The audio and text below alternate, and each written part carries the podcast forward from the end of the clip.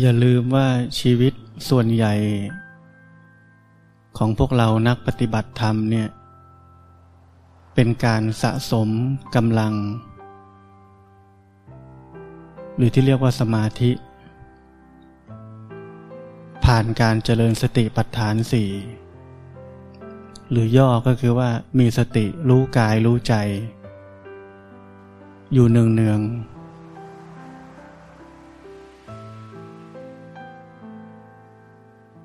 คนที่ฟุ้งซ่านมาก ๆ คิดตลอดเวลา จุดเริ่มต้นคือต้องรู้สึกตัวให้มาก เห็นร่างกาย มันนั่งอยู่ รู้สึกถึงความมีอยู่ของร่างกาย ไม่ลืม ไม่ลืมร่างกายนี้ แต่เดี๋ยวมันจะลืม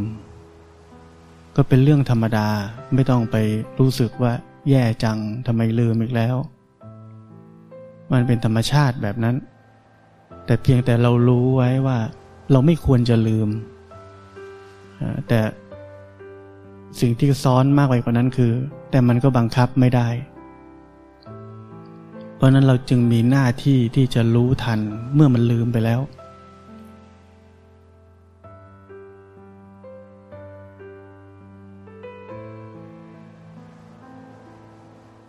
นอกจากนี้ เราจำเป็นจะต้องหันกลับมาดูจิตใจบ่อยๆ มีสติ ที่จะรู้ทันจิตใจอยู่เนืองๆ จิตใจตอนนี้เป็นยังไง ตัวแสดงลักษณะของจิตใจ คือความรู้สึกอารมณ์ ต่างๆที่เกิดขึ้น เราต้องรู้อยู่ตอนนี้เป็นยังไง แม้กระทั่งมันปกติอยู่ เราก็ต้องรู้ว่าตอนนี้มันปกติอยู่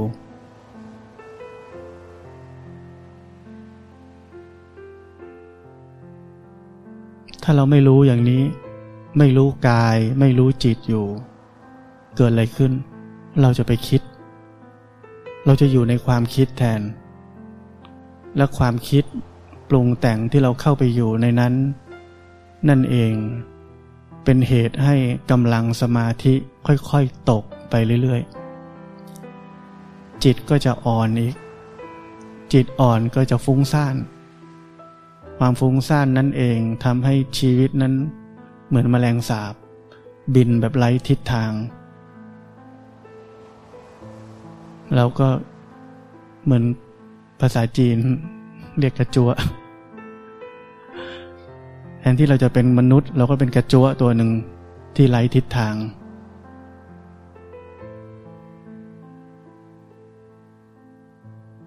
เพราะจิตมันอ่อน เพราะนั้นอย่าลืมหน้าที่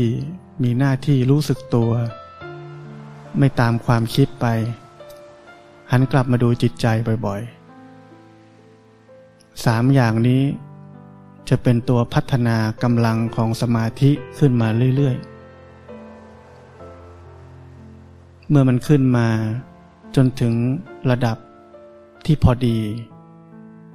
เราไม่ต้องรู้ว่าพอดีคือยังไง แต่ตัวที่แสดงความพอดีคือจะเกิดผลลัพธ์ในการเห็นกายและจิตนี้ตามความเป็นจริง ที่เรียกว่าวิปัสสนาญาณ คือเห็นมันตกอยู่ภายใต้กฎไตรลักษณ์มีความไม่เที่ยง เปลี่ยนแปลงอยู่เสมอ มีความเป็นทุกข์ ทนอยู่สภาพเดิมไม่ได้ มีสภาพบีบคั้น ต้องให้เปลี่ยนแปลงอยู่ตลอดเวลา มีความเป็นอนัตตา คือ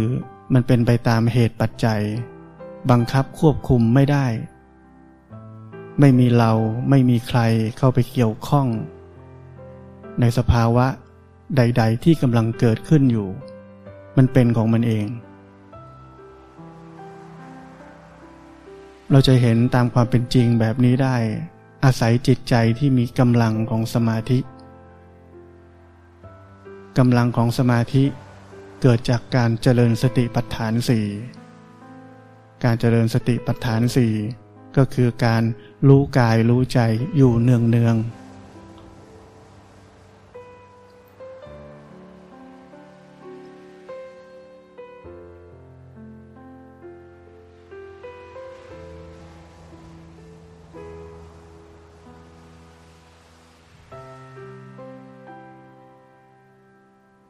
เพราะนั้นทำหน้าที่ รู้เห็นร่างกายและจิตใจนี้อยู่เนืองเ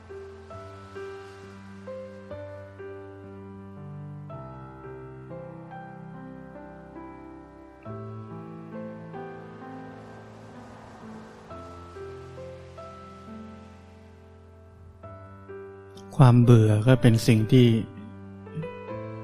จะปรากฏตัวให้เราเห็นอยู่บ่อยๆ เพราะธรรมชาติของเราอยู่เฉยไม่ได้ อยู่นิ่งไม่ได้ เคยชินที่จะออกนอก หาอะไรทำตลอดเวลา เพราะนั้นอย่าให้ความเบื่อนั้นครอบงำจิตใจเรา เมื่อความเบื่อเกิดขึ้น เห็นมัน เห็นมันเป็นอีกสิ่งหนึ่ง เป็นสิ่งแปลกปลอมเข้ามา เมื่อกี้ไม่มี เห็นมันเป็นเพียงอีกสิ่งหนึ่งแค่นั้น ไม่ใช่เรา อย่าตกเป็นทาสมัน อย่าโง่แบบนั้น มันเป็นเพียงแค่อารมณ์ความรู้สึกอันหนึ่ง ที่เกิดขึ้น ไม่ใช่เราจำไว้ว่าทุกอารมณ์ทุกความรู้สึก ที่เกิดขึ้นในใจเรา ไม่ว่ามันจะรุนแรงขนาดไหน มันเป็นเพียงสักแต่ว่า ความรู้สึกไม่ใช่เรา แล้วมันจะดับไป มันจะเปลี่ยนแปลงไป ให้เราดู อย่าไปยุ่งกับมัน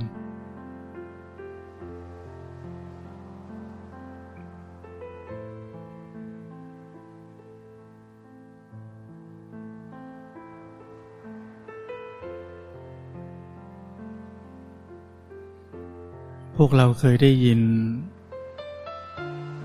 พลังงาน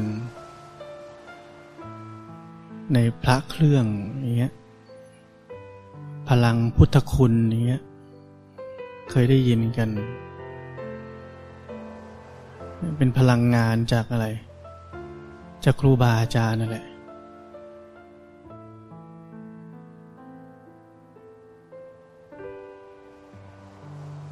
แต่เราจะหวังพึ่งสิ่งพวกนั้นอย่างเดียวไม่ได้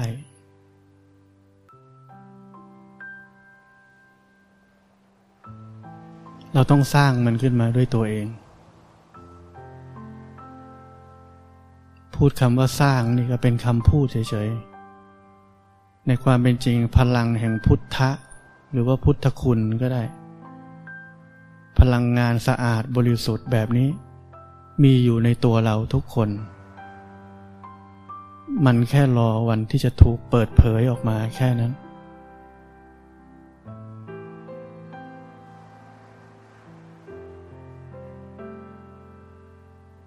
การที่เรามาเข้าคอร์ส ฟังธรรม ปฏิบัติธรรม ก็เพื่อจะรู้จักหนทางที่จะเปิดเผย ความเป็นพุทธะที่มีอยู่ในใจของเราแล้วทุกคน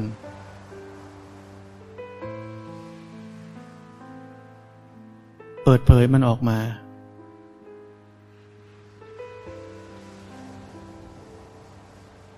ปลี่ยนความหลงเป็นความรู้ เปลี่ยนจากชีวิตที่เคยเป็นผู้หลง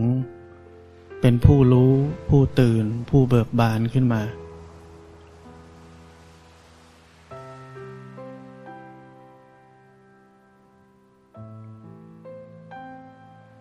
เรามาที่นี่อาศัยซินเนจีของครูบาอาจารย์ แม่ชี และพวกเราที่มาร่วมกันปฏิบัติธรรม ตรงนี้ก็ช่วยเรา แต่ไม่ใช่ สิ่งที่เราจะพึ่งพิงได้ตลอด เพราะเราไม่ได้อยู่กับครูบาอาจารย์หรือแม่ชีตลอดเวลา เราต้องปลุกพลังนั้นขึ้นมาด้วยตัวเราเอง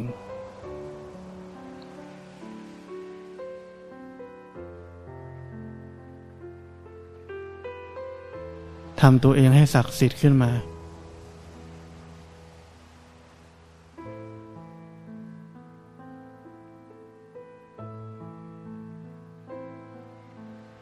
เมื่อฝึกตัวเองดีแล้ว จึงค่อยฝึกผู้อื่น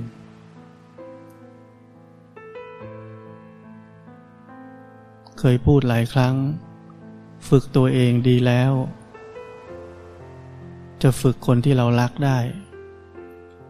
เราจะฝึกพี่น้องเราได้ เราจะฝึก สามีภรรยาได้ เราจะฝึกลูกเราได้ เราจะฝึกพ่อแม่เราได้ เป็นมรดกชิ้นเดียวที่จะติดตัวเราทุกคนข้ามภพข้ามชาติไปได้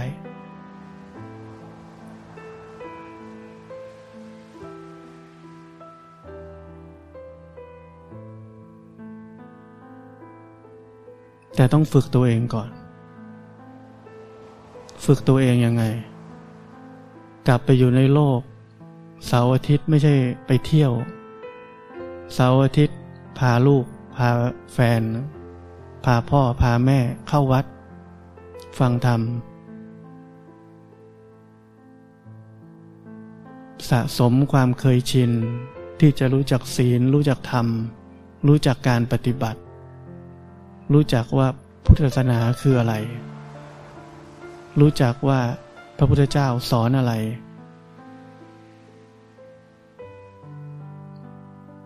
พาลูกเข้าวัดตั้งแต่เด็ก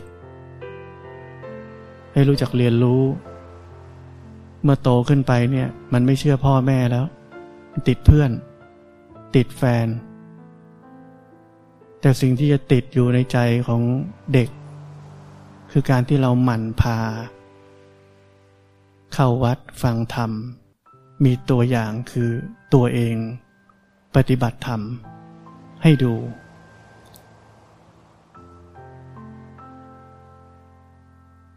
นี่คือมรดกชิ้นเดียว ที่เราจะฝากให้คนที่เรารักได้มรดกชิ้นอื่น ๆนั้น ให้ไปก็หมด ให้ไปก็จบ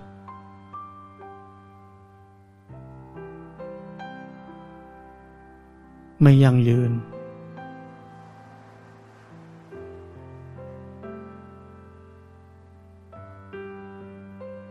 จะมีทรัพย์สินเท่าไหร่ ถ้าวันลงขึ้นมีเพื่อนชวนไปติดการพนันมันก็หมด เท่าไหร่ก็ไม่พอหรอก เป็นหนี้ด้วย แต่ธรรมะในใจ ไม่มีวันหมด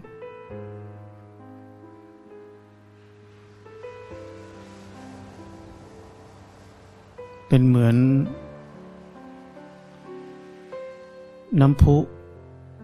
ที่ผุดขึ้นมาจากใต้พื้นพิภพผุดขึ้นมาไม่มีวันหมด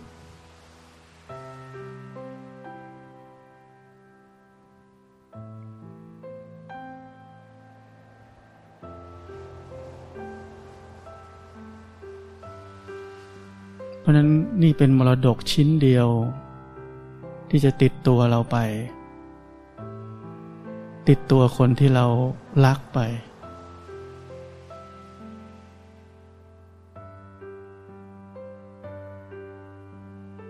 แต่มรดกชิ้นนี้เป็นสิ่งที่ต้องทำเองทำให้กันไม่ได้ ได้แต่บอกได้แต่สอน ได้แต่แนะ แล้วต้องไปทำเอง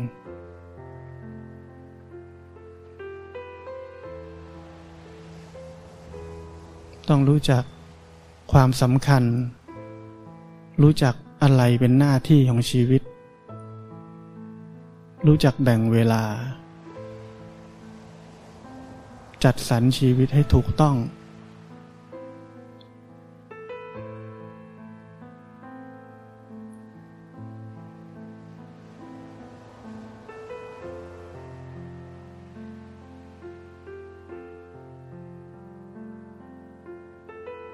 ในแวดวงของกัลยาณมิตร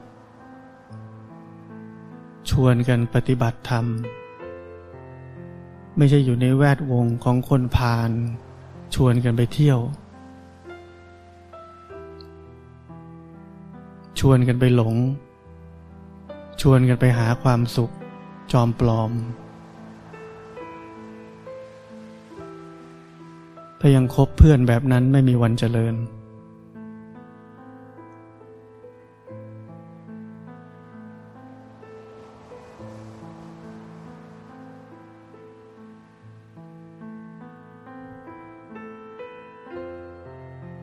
เรานั่งปฏิบัติธรรมแบบนี้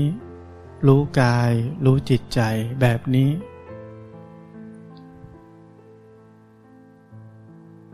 แล้วต่อไปนี้ชีวิตเรา ลองดู อะไรที่เราคิดว่าเป็นความสุข ลองไปทำดู ได้ความสุข เป็นรูปธรรม แบบไหน มีไหม ไปลองสังเกตดู ตรงไหนที่เรียกว่าความสุขในสิ่งที่เรากำลังทำ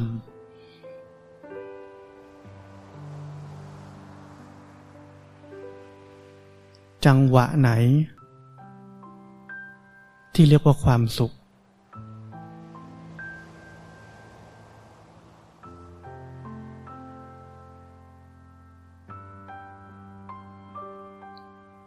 ยกตัวอย่างเช่น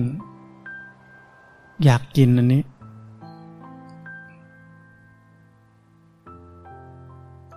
กินเข้าไปแล้วเนี่ย ความสุขอยู่ตรงไหน ตรงที่ลิ้นมันสัมผัสรสตรงที่กลืนเข้าไป หรือมันไปอยู่ในกระเพาะแล้ว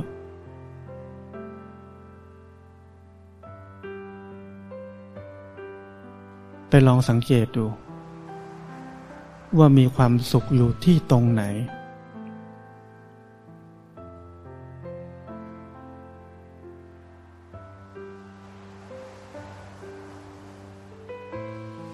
ผมยังไม่เฉลย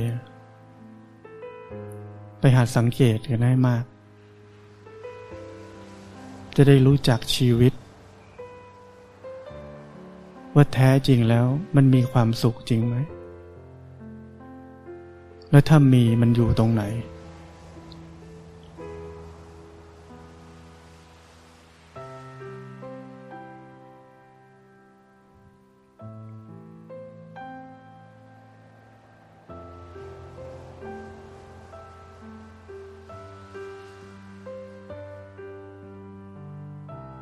จิตใจฟุ้งซ่านให้รู้ว่าฟุ้งซ่านแล้ว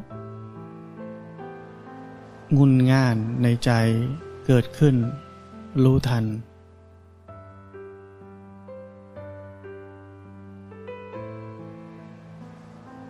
ไม่ตกเป็นทาตมัน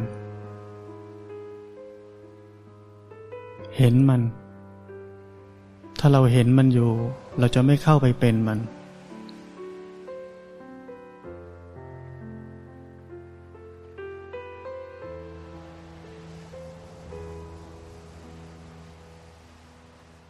อดทนที่จะเห็นมัน ไม่เข้าไปเป็นกับมัน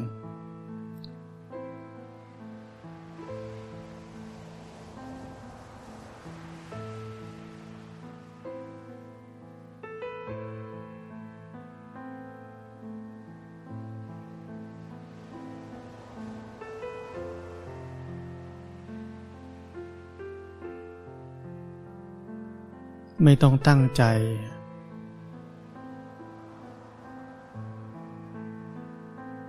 จนมันเพ่งจนมันอึดอัด รู้ไปสบายๆ รู้บ้างหลงบ้าง ไม่ใช่รู้แบบไม่ให้มันหลงเลยไม่ใช่แบบนั้น รู้บ้างหลงบ้างให้มันเป็นธรรมชาติ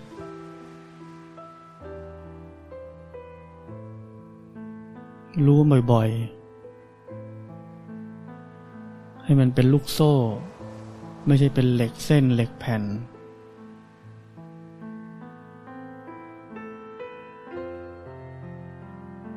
รู้แล้วหลง แล้วก็รู้ขึ้นมา แล้วก็หลง แล้วก็รู้ขึ้นมา จะหลงเร็วหรือหลงนานก็ไม่เป็นไร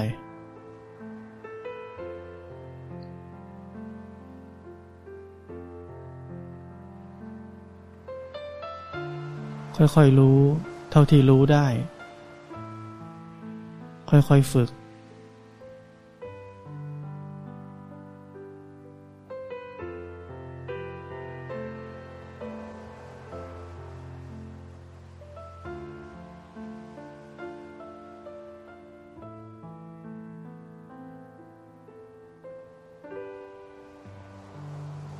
ถ้ารู้สึกเพ่งรู้สึกแน่นขึ้นมา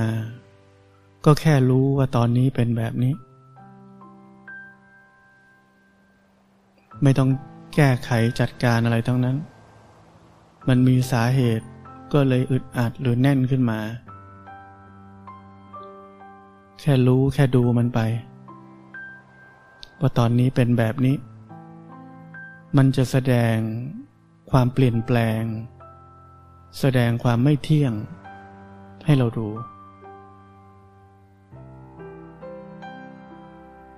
ทุกสภาวะที่กำลังเกิดขึ้น ในกายในใจนี้ เท่ากันในแง่ของมันจะแสดงความเป็นไตรลักษณ์ คือไม่เที่ยงเป็นทุกข์เป็นอนัตตา ไม่มีอะไรดีกว่าอะไรทั้งนั้นในแง่ของไตรลักษณ์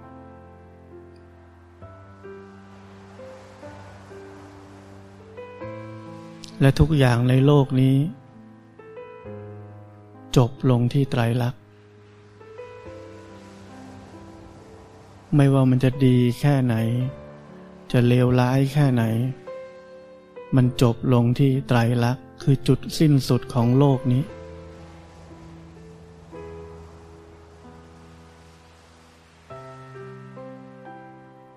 เป็นความเข้าใจตามความเป็นจริงที่พระเจ้าสอนคือ เข้าใจว่ามันไม่เที่ยง มันทนอยู่สภาพเดิมไม่ได้ มันเป็นไปตามเหตุปัจจัย ควบคุมบังคับไม่ได้ เพื่อให้เราเข้าใจตามความเป็นจริง ว่าทุกสิ่งที่กำลังเกิดขึ้นในชีวิตเราจบลงที่ไตรลักษณ์ ไม่เกี่ยวกับเรา ถ้าเราเข้าใจความเป็นจริงตามนี้ชีวิตทุกคนจะง่าย ง่ายมาก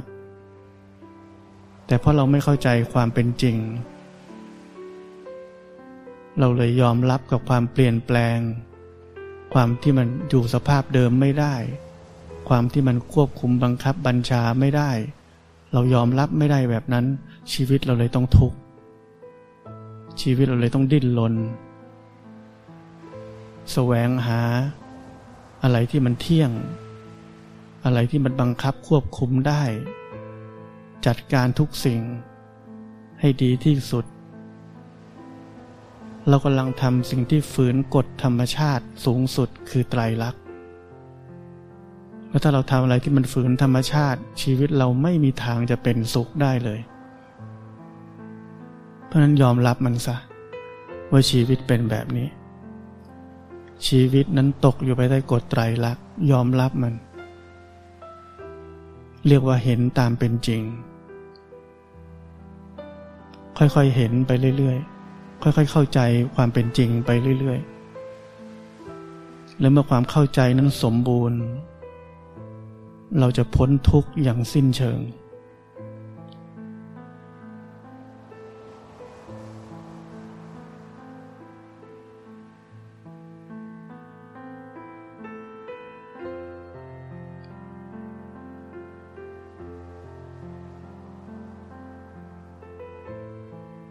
เราจะเป็นผู้ที่ไม่ต้องกลับมาเกิดอีกต่อไป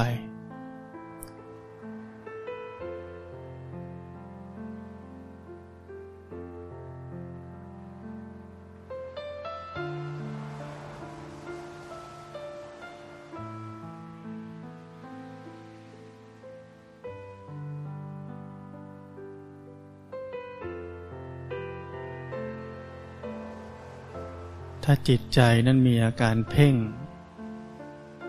เราต้องรู้ว่ามันทำเอง ไม่เกี่ยวกับเรา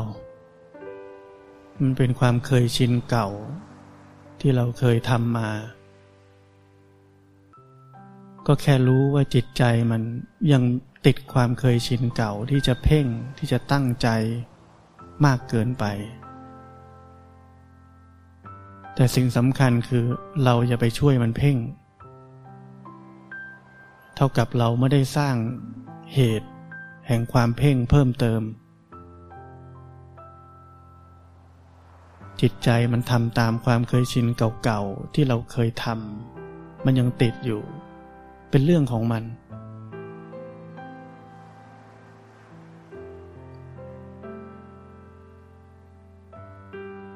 เรามีหน้าที่อะไร สร้างเหตุใหม่ สร้างเหตุใหม่ ตามที่ผมสอนไปนี่แหละ มันจะค่อยๆล้างของเก่า ทิ้งไปอย่างเป็นธรรมชาติ โดยที่เราไม่ต้องไปจัดการ แก้ไข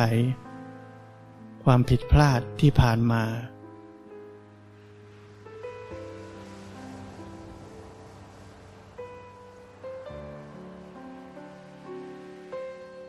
มีหน้าที่แค่สร้างเหตุ ที่ถูกต้องไปเรื่อยๆ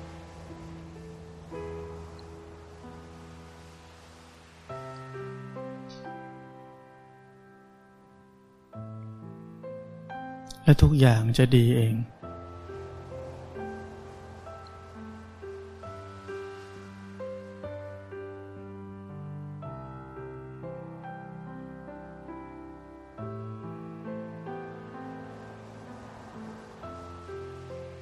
อย่าเร่งรัดตัวเอง ให้เวลากับตัวเอง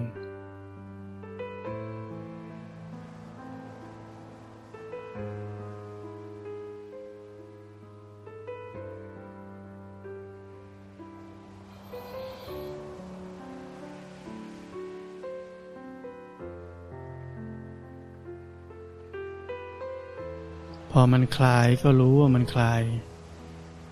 เห็นไหมว่ามันก็เป็นเอง มันอาจจะมีสาเหตุว่าอ๋อฟังธรรมแล้วมันคลาย แต่ก็รู้ว่ามันเป็นเหตุแบบนั้นไม่เกี่ยวกับเราเหมือนกัน มันมีเหตุมันก็คลาย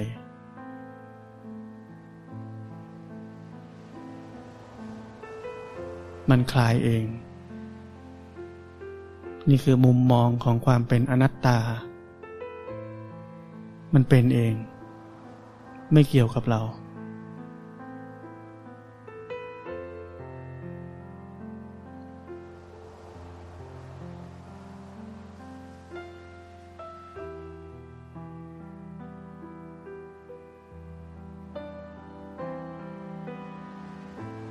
แล้วเดี๋ยวมันอาจจะเพ่งขึ้นมาใหม่อีกอาจจะเบาลงกว่าเมื่อกี้นี้ ก็ดูมันไป มันจะแสดงความเป็นไตรลักษณ์ให้ดูอีก